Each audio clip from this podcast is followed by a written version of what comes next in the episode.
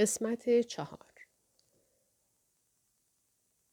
بعد از اینکه وندل چند تا مم به نشان همدردی می‌گوید می‌پرسد معمولا بعد از جدایی اینجوری عکس عمل نشون میدی؟ لحنش مهربان است ولی می‌دانم می‌خواهد به چه نتیجه برسد. می‌خواهد الگوی وابستگی من را تعیین کند. الگوهای وابستگی در سنین کم و بر اثر تعامل با کسانی شکل می گیرند که در کودکی از ما مراقبت می کردند. الگوهای وابستگی به این دلیل مهم هستند که در رابطه های بزرگسالی افراد هم نقش دارند. بر نوع شریکی که انتخاب می کنند تأثیر دارد. مثلا فردی را انتخاب می کنند که ثبات روحی کم یا زیادی داشته باشد. چگونگی رفتار آنها در طول رابطه را تعیین می کنند. نیازمند، سرد یا بیوفا باشند. یا چگونگی پایان رابطه هایشان. مشتاقانه، دوستانه یا با انفجاری مهیب رابطه را پایان بدهند. خبر خوب این که در بزرگسالی امکان اصلاح الگوهای وابسته ناسازگار وجود دارد. در حقیقت بخش بزرگ کاری که مشاور انجام می دهد همین مسئله است. با اصرار می گویم نه معمولا اینجوری عکس عمل نشون نمیدم و با آستین اشکهایم را پاک می کنم.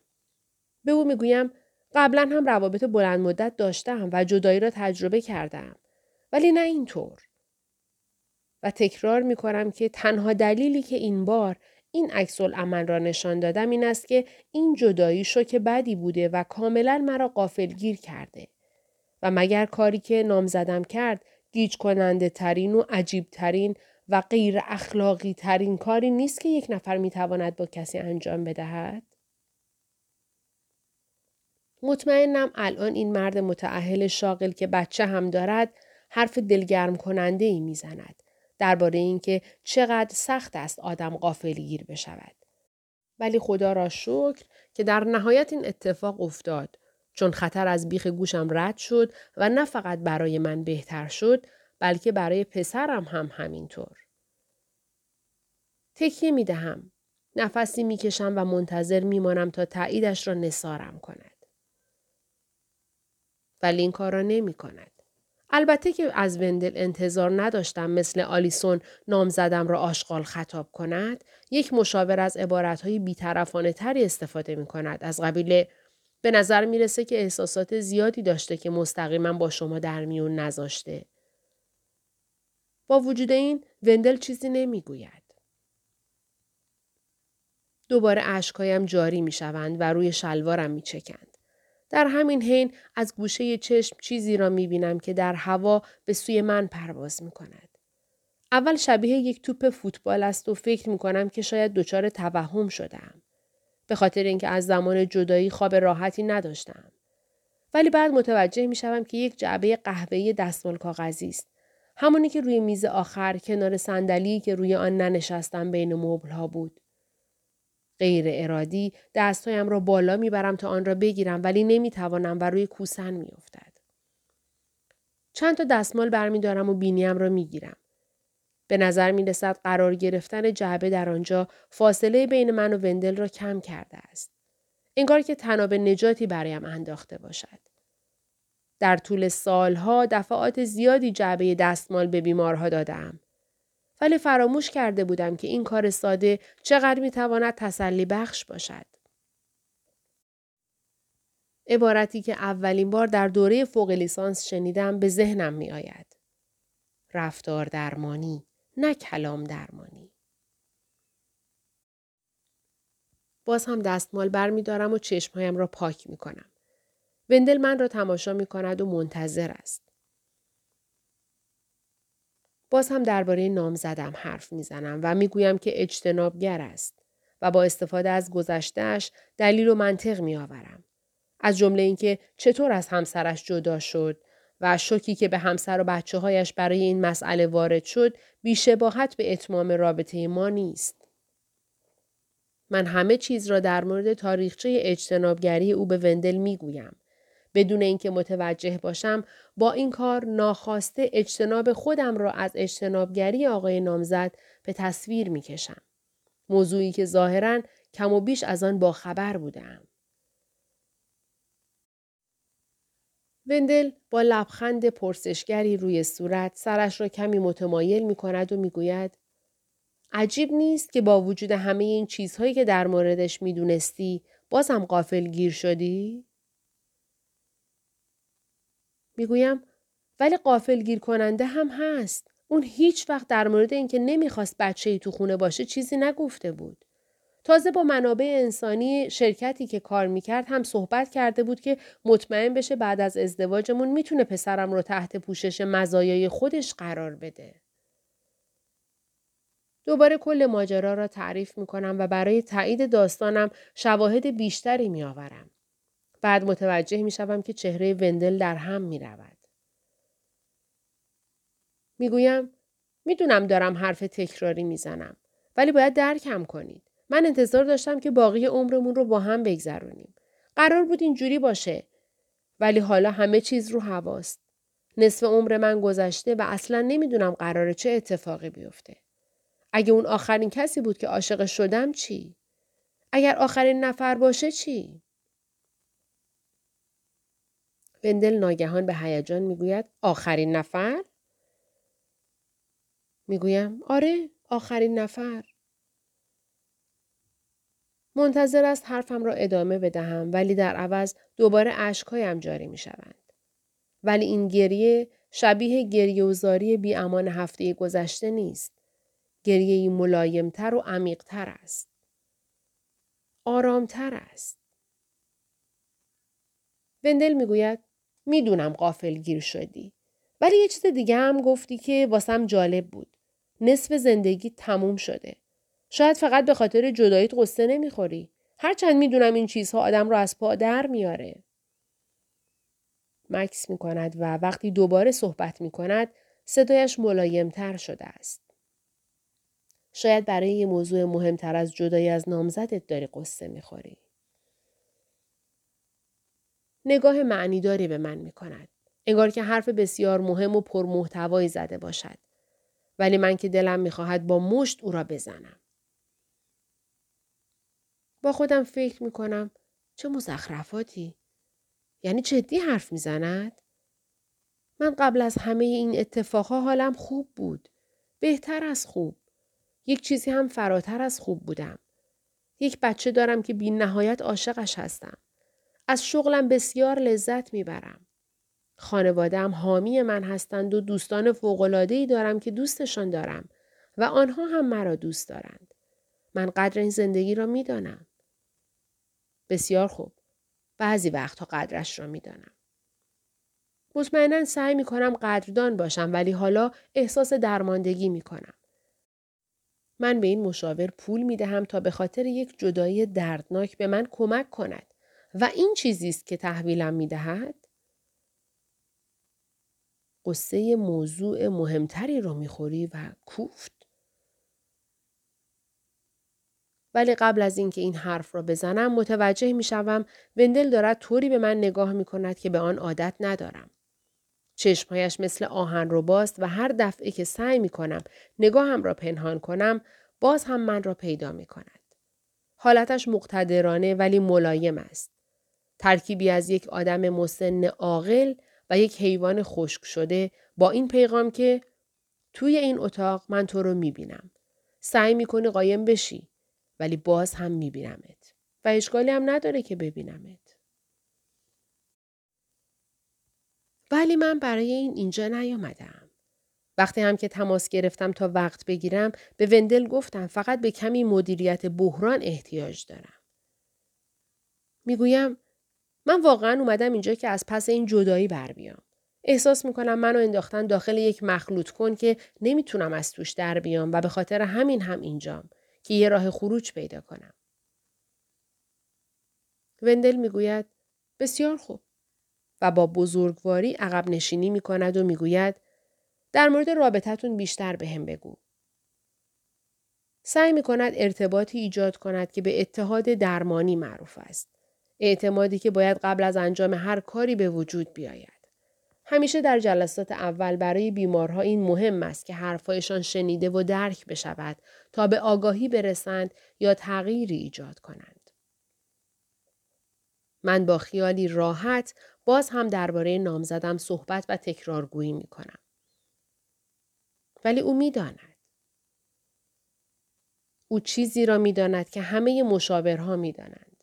اینکه مشکلی که بیمار برای آن مراجعه می کند اگر یک رد گم کنی نباشد معمولا بخشی از یک مشکل بزرگتر است. او می‌داند که بیشتر مردم در حذف کردن آنچه نمی‌خواهند ببینند در ایجاد حواس پرتی و گرفتن حالت تدافعی و برای اینکه احساسات تهدید کننده را دفع کنند مهارت دارند. او می‌داند که نادیده گرفتن احساسات فقط باعث قوی تر شدن آنها می شود. ولی همچنین می‌داند که اگر بخواهد حالت تدافعی شخصی را از بین ببرد، خواه این حالت تدافعی فکر کردن مدام در مورد شخصی باشد یا تظاهر به ندیدن چیزی که مثل روز روشن است، باید به آن بیمار کمک کند که حالت تدافعیش را با چیز دیگری جایگزین کند تا آن حالت او را آسیب پذیرتر و بیدفاع رها نکند. همانطور که از معنی خود واژه مشخص است، حالتهای تدافعی برای اهداف خاصی به کار می روند. آنها از مردم در برابر آسیب ها حمایت می کنند تا زمانی که دیگر به آنها نیازی نباشد. کار مشاورها هم همین حذف کردن هاست. در همین حین که روی مبل نشستم و جعبه دستمال کاغذی را محکم گرفتم، بخش کوچکی از وجودم متوجه یک واقعیت می شود. اینکه به همان اندازه که به تایید شدن نیاز دارم می‌دانم که مزخرفات وندل دقیقا همان چیزی است که برای آن به او پول می دهم.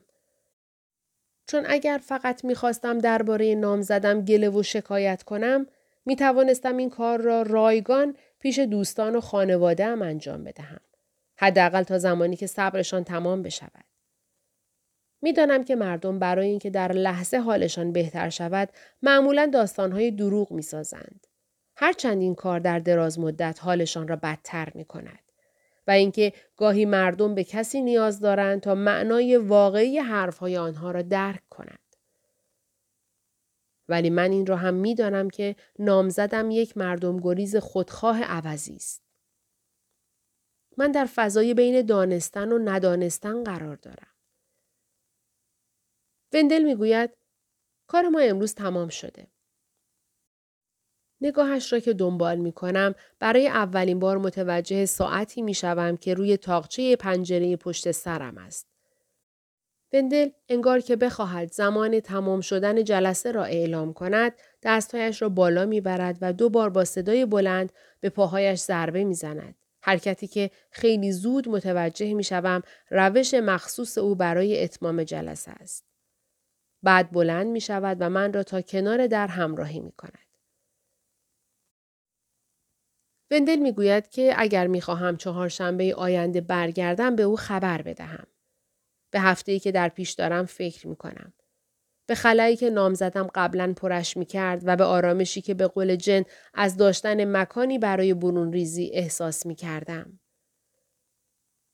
می گویم اسمم رو بنویسیم. از خیابان رد می شوم و به سمت پارکینگی می روم که قبلا وقتی به آرایشگاه می آمدم آنجا پارک می کردم. هم احساس سبکی می کنم و هم حالت تهوع دارم. یک بار یکی از مدیرهای ما روان درمانی را به درمان فیزیکی تشبیه کرد که می تواند سخت و دردناک باشد و ممکن است شرایط بیمار قبل از بهبودی بهتر شود. ولی اگر به صورت مداوم برود و وقتی در اتاق است خوب کار کند می تواند گره ها را باز کند و خیلی بهتر عمل کند. تلفنم را نگاه می کنم. یک پیام از آلیسون دارم که می‌گوید یادت باشه اون یه آشغاله. یک ایمیل از بیماری که می‌خواهد جلسه اش را جابجا کند. یک پیغام صوتی از مادرم که نگران حالم است. هیچ پیغامی از نامزدم نیست. من هنوز امیدوارم تماس بگیرد. نمی‌فهمم چطور ممکن است وقتی من اینقدر زجر می‌کشم او حالش خوب باشد. حداقل امروز صبح که هماهنگ کردیم تا وسایلش را به او بدهم به نظر حالش خوب می آمد. شاید ماهها پیش چون می‌دانست که می‌خواهد همه چیز را تمام کند با ناراحتیش کنار آمده. اگر اینطور است چطور می توانست همچنان درباره آینده مشترکمان صحبت کند؟ چطور می توانست چند ساعت قبل از آخرین مکالمه من برایم ایمیل های عاشقانه بفرستد؟ مکالمه که در ابتدای آن برای فیلم آخر هفته برنامه ریزی کردیم. نمی‌دانم فیلم را دید یا نه. در حین رانندگی تا محل کارم دوباره آشفته می شوم. وقتی که وارد پارکینگ ساختمان می شوم با خودم فکر می کنم او نه تنها دو سال از عمرم را هدر داد بلکه حالا باید برای پیامدهای کارش مشاوره هم بروم. در حالی که اصلا وقت این کارها را ندارم. چون چهل سالم است و نصف عمرم گذشته و اوه خدایا دوباره گفتم. نصف عمرم گذشته. قبلا هیچ وقت این حرف را نه به خودم نه به کس دیگری نمی زدم. چرا حالا مدام تکرارش می کنم؟ بندر گفته بود داری قصه موضوع مهمتری رو می‌خوری. ولی به محض اینکه وارد آسانسور محل کارم می‌شوم همه چیز را فراموش می‌کنم. هشت روزی بعد از اینکه جان کفشایش را در می آورد و چهار زانو روی مبل می نشیند می گوید دیگر رسما احمقها محاصره هم کردند. تلفنش می لرزد و وقتی دستش را دراز می کند تا آن را بردارد ابروهایم را بالا می برم و جان در جواب چشمهایش را اقراغامیز در حدقه می چرخاند. جلسه چهارم ماست و من موفق شدم کمی در او تأثیر گذار باشم. حس می کنم با وجود تمام آدم هایی که جان را محاصره کردند او به شدت تنهاست. و این هم مسئله ریشه دار است. چیزی در زندگی او باعث شده تا صمیمی شدن از نظر او خطرناک باشد. آنقدر خطرناک که جان هر کاری بتواند انجام می دهد تا مانع آن شود. از انبار مهماتش هم به خوبی استفاده می کند. به من توهین می کند. حرفهای بی ربط طولانی می زند. بحث را عوض می کند و هر وقت تلاش می کنم حرف بزنم حرفم را قطع می کند. ولی تا وقتی که نتوانم از صد دفاعی او عبور کنم فرصت پیشرفتی نخواهیم داشت. یکی از حالتهای تدافعی تلفنش است. هفته پیش وقتی جان شروع کرد به نوشتن یک پیامک در تلفنش توجهش را به این موضوع جلب کردم که وقتی مشغول پیامک دادن است احساس می کنم به من بیتوجهی می کند. به این روش می‌گویند کار کردن در زمان و مکان کنونی. به جای تمرکز کردن روی روایت های بیمار در دنیای بیرون، زمان و مکان کنونی به رویدادهایی می‌پردازد که در اتاق اتفاق میافتد. می توان با اطمینان گفت هر رفتاری که بیمار با مشاورش دارد با دیگران هم همان رفتار را دارد. و من می‌خواستم جان متوجه تأثیری بشود که بر دیگران می‌گذارد. حواسم به این احتمال بود که ممکن است با این کار فشار زود هنگامی به او بیاورم. ولی این را هم می دانستم جان با مشاور قبلی فقط سه جلسه دوام آورده است و ما هم دقیقا در همان شرایط بودیم. نمی‌دانستم چقدر با جان فرصت دارم. حدس می زدم جان برای یکی از این دو دلیل مشاور قبلیش را ترک کرده است. یا اینکه مشاور او را برای چرندیاتش سرزنش نکرده بود مسئله ای که باعث می شود بیمارها احساس امنیت نکنند مثل بچه هایی که والدینشان آنها را جدی نمی‌گیرند یا اینکه مشاور او را برای چرندیاتش سرزنش کرده ولی در این کار زیاده روی کرده و همان اشتباهی را مرتکب شده که ممکن بود من هم انجام بدهم. هرچند من تمایل داشتم این ریسک را بکنم. من می‌خواستم جان حین مشاوره احساس راحتی بکند ولی نه انقدر راحت که مانع کمک به او شود. از همه مهمتر این که نمی‌خواستم در تلهی بیفتم که بودایی ها به آن دلسوزی احمقانه می‌گویند و با توجه به جهانبینی جان عبارت مناسبی هم هست. در دلسوزی احمقانه شما برای اینکه احساسات کسی را جریه دار نکنید هیچ عکس عملی نشان نمی دهید. هرچند نشان دادن عکس عمل ضروری است و در نهایت دلسوزی شما بیش از صداقتتان آسیب زننده است. مردم این کار را با نوجوانها، همسرانشان، معتادها و حتی خودشان هم انجام می دهند. عکس آن دلسوزی عاقلانه است و به این معنی است که به احساسات فرد اهمیت می دهیم ولی در صورت لزوم با سلاح واقعیت عاشقانه به او حمله می کنیم. هفته گذشته نیز وقتی مشغول پیامک دادن بود به او گفتم می‌دونی جان می‌خوام بدونم اصلا برات مهم هست که وقتی این کار رو می‌کنی من احساس می‌کنم نادیده گرفته میشم؟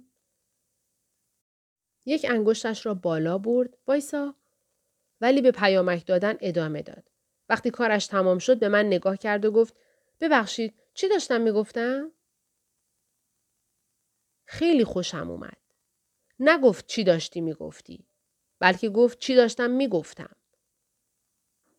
شروع کردم خب ولی تلفنش جرینگ صدا کرد و دوباره حواسش رفت به پیامک دادن.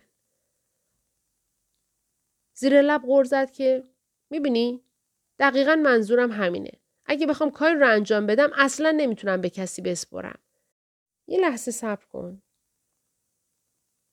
از صداهای جرینگی که از گوشیش می آمد معلوم بود که با چند نفر در حال مکالمه است. انگار داشتیم یک صحنه از نمایش او و همسرش را بازسازی می کردیم. مارگو به من توجه کن. جان کی؟ تو؟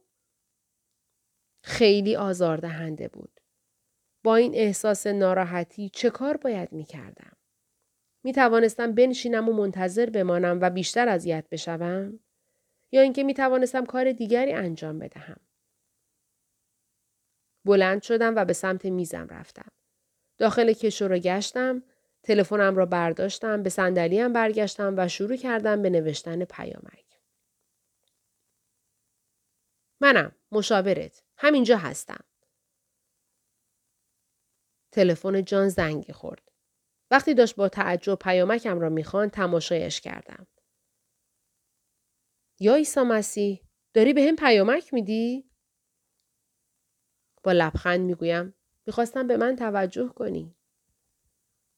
گفت من که دارم بهت توجه می‌کنم ولی به پیامک دادن ادامه داد. ولی من احساس نمی کنم به هم توجه می کنی. احساس می کنم نادیده گرفته شدم و کمی هم به هم توهین شدن. جرینگ جان آه بلندی کشید و به پیامک دادن ادامه داد. و به نظرم تا وقتی که تمام توجهمون به همدیگه نباشه نمی‌تونم بهت کمک کنم. پس اگر می‌خواهی با هم کار کنیم ازت می‌خوام که اینجا از تلفنت استفاده نکنی. جیرینگ جان گفت چی؟ و به من نگاه کرد. نمی‌تونم از تلفنم استفاده کنم؟ مثل وقتی که سوار هواپیما میشم؟ نمی‌تونی این کارو بکنی. الان جلسه منه. شانه بالا انداختم و گفتم نمی‌خوام وقت خودت تلف بشه. به جان نگفتم که جلسات ما فقط متعلق به اون نیست. هر جلسه مشاوره هم به بیمار تعلق داره هم به مشاور. متعلق به تعامل بین این دوست. روانپزشکی به نام هری استاک سولیوان در اوایل قرن بیستم نظریه روانپزشکی بر مبنای روابط میان فردی را مطرح کرد. با فاصله گرفتن از دیدگاه فروید که ناهنجاری های روانی را در اصل درون روانی یعنی درون ذهن شخص می‌دانست سولیوان اعتقاد داشت که درگیری های ما تعاملی یعنی وابسته به رابطه ها هستند و حتی اینطور عنوان کرد که از ویژگی های بارز یک روانشناس بالینی این است که در مطبش همان کسی باشد که در اتاق نشیمن خانه اش است. ما اگر خودمان با بیمارها ارتباط برقرار نکنیم نمی توانیم از آنها بخواهیم با ما ارتباط برقرار کنند. تلفن جان دوباره لرزید ولی این بار من پیام نداده بودم. او به من و تلفنش نگاه کرد. و وضعیت را بررسی می کرد. منتظر ماندم تا جنگ درونیش تمام شود. تا حدودی انتظار داشتم بلند شود و برود. ولی این را هم می دانستم که اگر خواسته خودش نبود اصلا به اینجا نمی آمد. جلسات مشاوره به او کمک کرده بود. چه متوجه این کمک باشد چه نباشد. احتمالا در حال حاضر در زندگی جان من تنها کسی هستم که به حرفهایش گوش می دهد. گفت اوه خدایا و گوشیش را روی صندلی آن طرف اتاق انداخت. باشه تلفن لعنتی رو می‌ذارم کنار. بعد بحث را عوض کرد. انتظار داشتم عصبانی شود. ولی به نظرم آمد که چشمهایش یک لحظه خیس شد. از قصه بود؟ یا از آفتابی که از پنجره به داخل اتاق میتابید؟ دوست داشتم از او بپرسم. ولی فقط یک دقیقه وقت باقی مانده بود که ما هم معمولا این زمان را صرف جمع و جور کردن بحث می کنیم. نه اینکه موضوع جدیدی را مطرح کنیم. تصمیم گرفتم این موضوع را برای زمان مناسب تری کنار بگذارم. مثل یک معدنچی که چشمش به یک رگه درخشان طلایی می‌خورد احساس کردم چیزی پیدا کردم. امروز جان با خیشتنداری زیاد در حالی که دستش را تا نیمه راه برای برداشتن تلفنش دراز کرده بود از این کار منصرف می شود و تلفن لرزانش را رها می کند و ادامه داستانش را تعریف می کند. همان داستانی که احمقها او را محاصره کردهاند. می‌گوید حتی روزی هم احمقانه رفتار می‌کنه. از اینکه درباره دختر چهار ساله اش این گونه صحبت می کند متعجب می شوم. بهش میگم سمت لپتاپم نرو ولی اون چیکار می‌کنه؟ میپره رو تخت. که اشکال نداره ولی پریدن روی لپتاپی که روی تخت است اشکال داره. احمق. و بعد به محض اینکه فریاد زدم نه جیش کرد روی تخت. تشک رو خراب کرد. از وقتی کوچولو بود جای رو خیس نکرده بود. این ماجرا من را نگران می کند. یک باور غلط وجود دارد مبنی بر اینکه مشاورها یاد می‌گیرند بیطرفانه رفتار کنند. ولی چطور می توانیم؟ ما انسان هستیم نه آدم آهنی.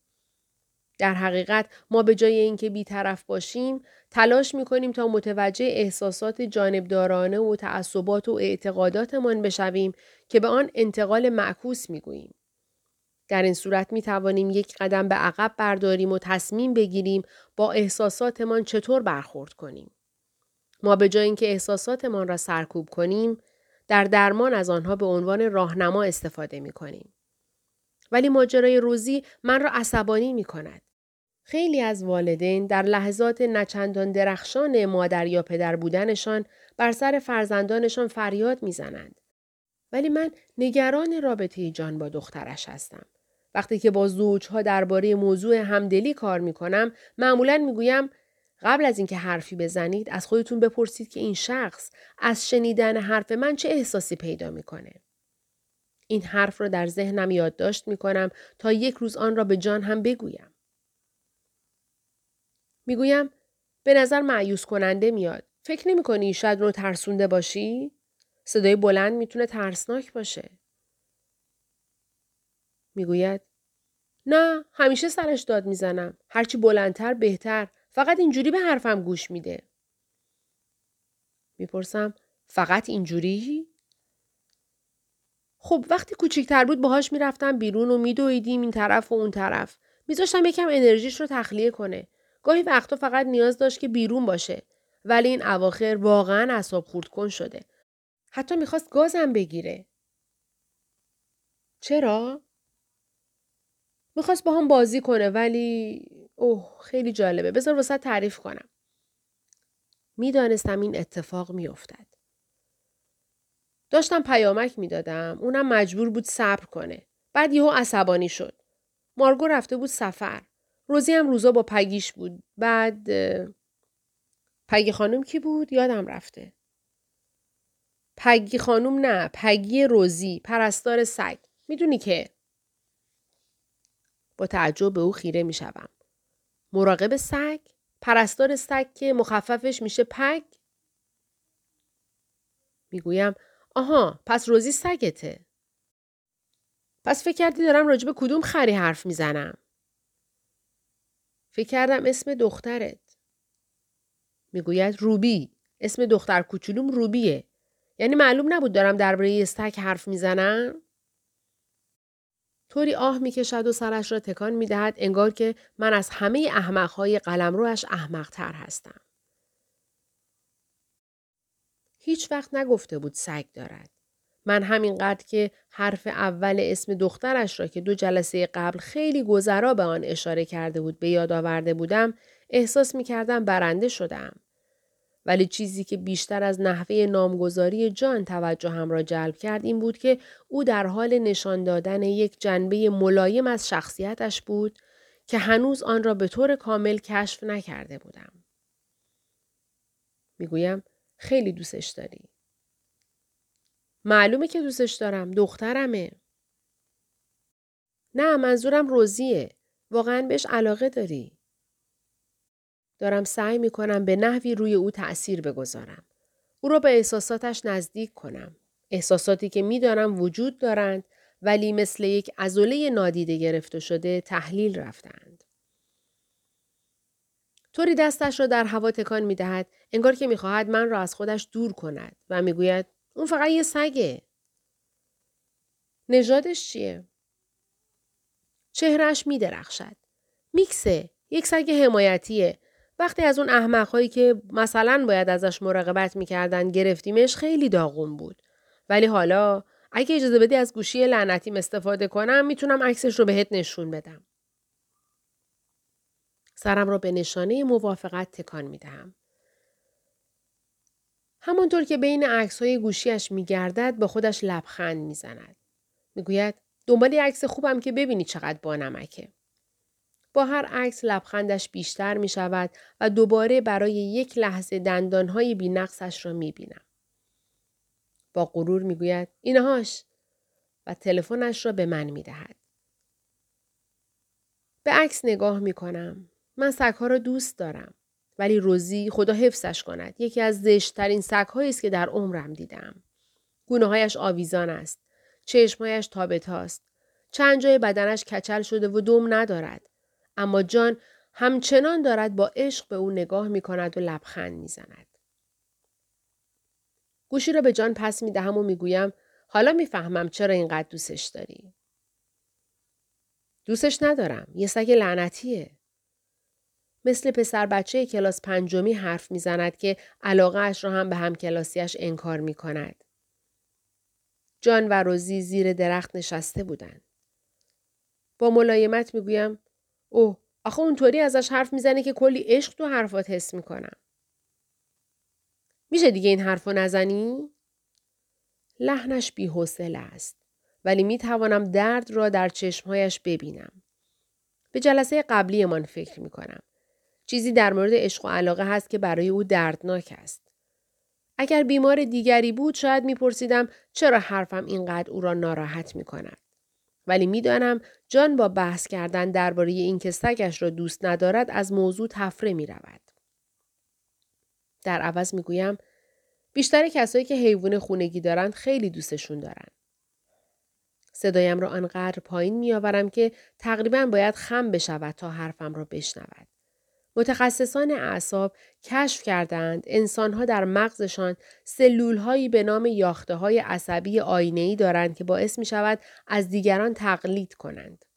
و وقتی افراد دچار احساسات زیادی می شوند، یک صدای آرام بخش می تواند سیستم عصبی آنها را آرام کند و به آنها کمک کند آرامششان را حفظ کند.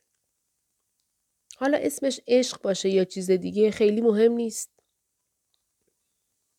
جان می‌گوید واقعا که مکالمه مسخره ایه. به زمین نگاه می کند ولی می‌دانم همه حواسش به من است.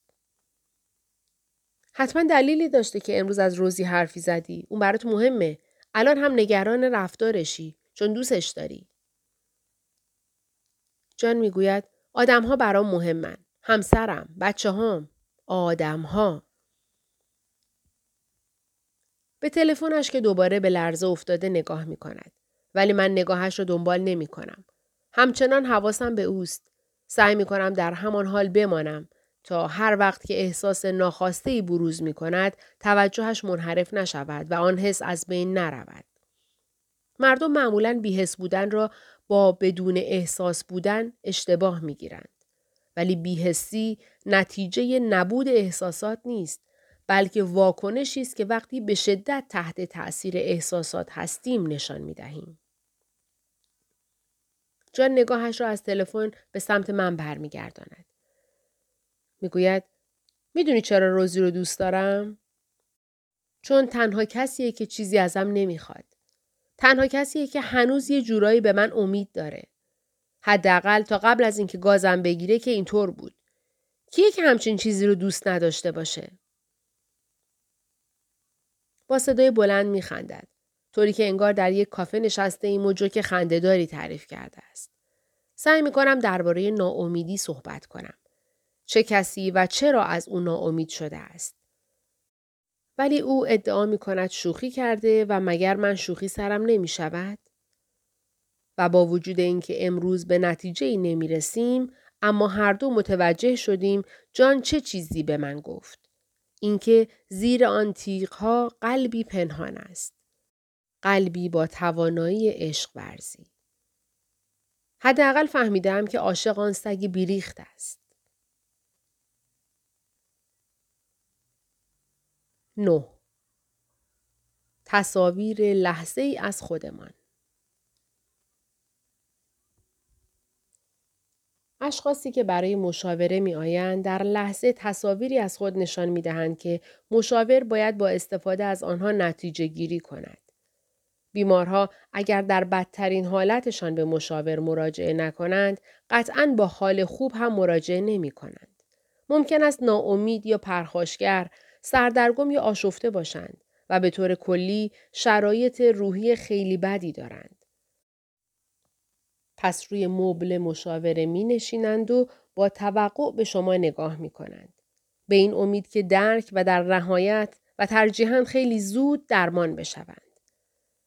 ولی از آنجایی که این افراد برای مشاوره ها کاملا غریبه هستند، معمولا درمانی فوری برای آنها وجود ندارد. ما برای آشنا شدن با امیدها و آرزوها، احساسات و الگوهای رفتاری آنها به زمان نیاز داریم. حتی باید گاهی بیشتر از خودشان آنها را بشناسیم. اگر مشکل آنها از بد و تولد تا زمان دیدارشان با ما ادامه داشته و زمان بر بوده است یا اینکه آن مشکل ماها نهفته بوده است پس کاملا منطقی است که چند جلسه پنجاه دقیقه‌ای برای رسیدن به آرامش دلخواهشان کافی نباشد. اما وقتی افراد در تنگنا هستند می‌خواهند که مشاورهایشان این آدمهای حرفه‌ای کاری برایشان انجام بدهند. بیمارها از ما می‌خواهند صبور باشیم در حالی که خودشان صبر زیادی ندارند. خواسته هایشان ممکن است آشکار یا پنهان باشد. به خصوص در ابتدای کار ممکن است شرایط را برای مشاور سخت کنند.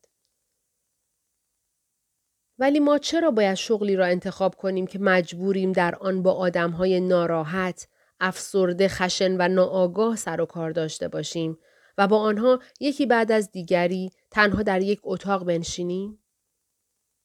جواب این است که مشاورها می دانند بیمارها در ابتدا فقط یک تصویر هستند.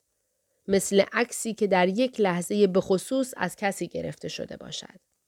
مثلا عکسی که از یک زاویه نامناسب و با حالت چهره ناخوشایندی از شما گرفته باشد. ممکن است عکسی هم باشد که در آن می درخشید. مثلا در حال باز کردن یک هدیه یا خندیدن با معشوقتان باشید. در هر دو عکس خودتان هستید. در کسری از ثانیه ولی هیچ کدام هم شما را به صورت کامل نشان نمی دهند. پس مشاور گوش می کند. پیشنهاد می دهد. تشویق و راهنمایی می کند و گاهی هم با چاپلوسی می کوشد بقیه تصاویر را ظاهر کند و احساس بیمار را نسبت به آنچه در درون و اطرافش می گذرد تغییر بدهد. ما بین این تصاویر می گردیم و طولی نمی کشد که مشخص می شود این عکس هایی که در ظاهر به هم ربطی ندارند همه یک موضوع مشترک دارند. موضوعی که ممکن است وقتی بیمار تصمیم می‌گیرد برای آن به مشاور مراجعه کند در چشمانداز او نبوده باشد.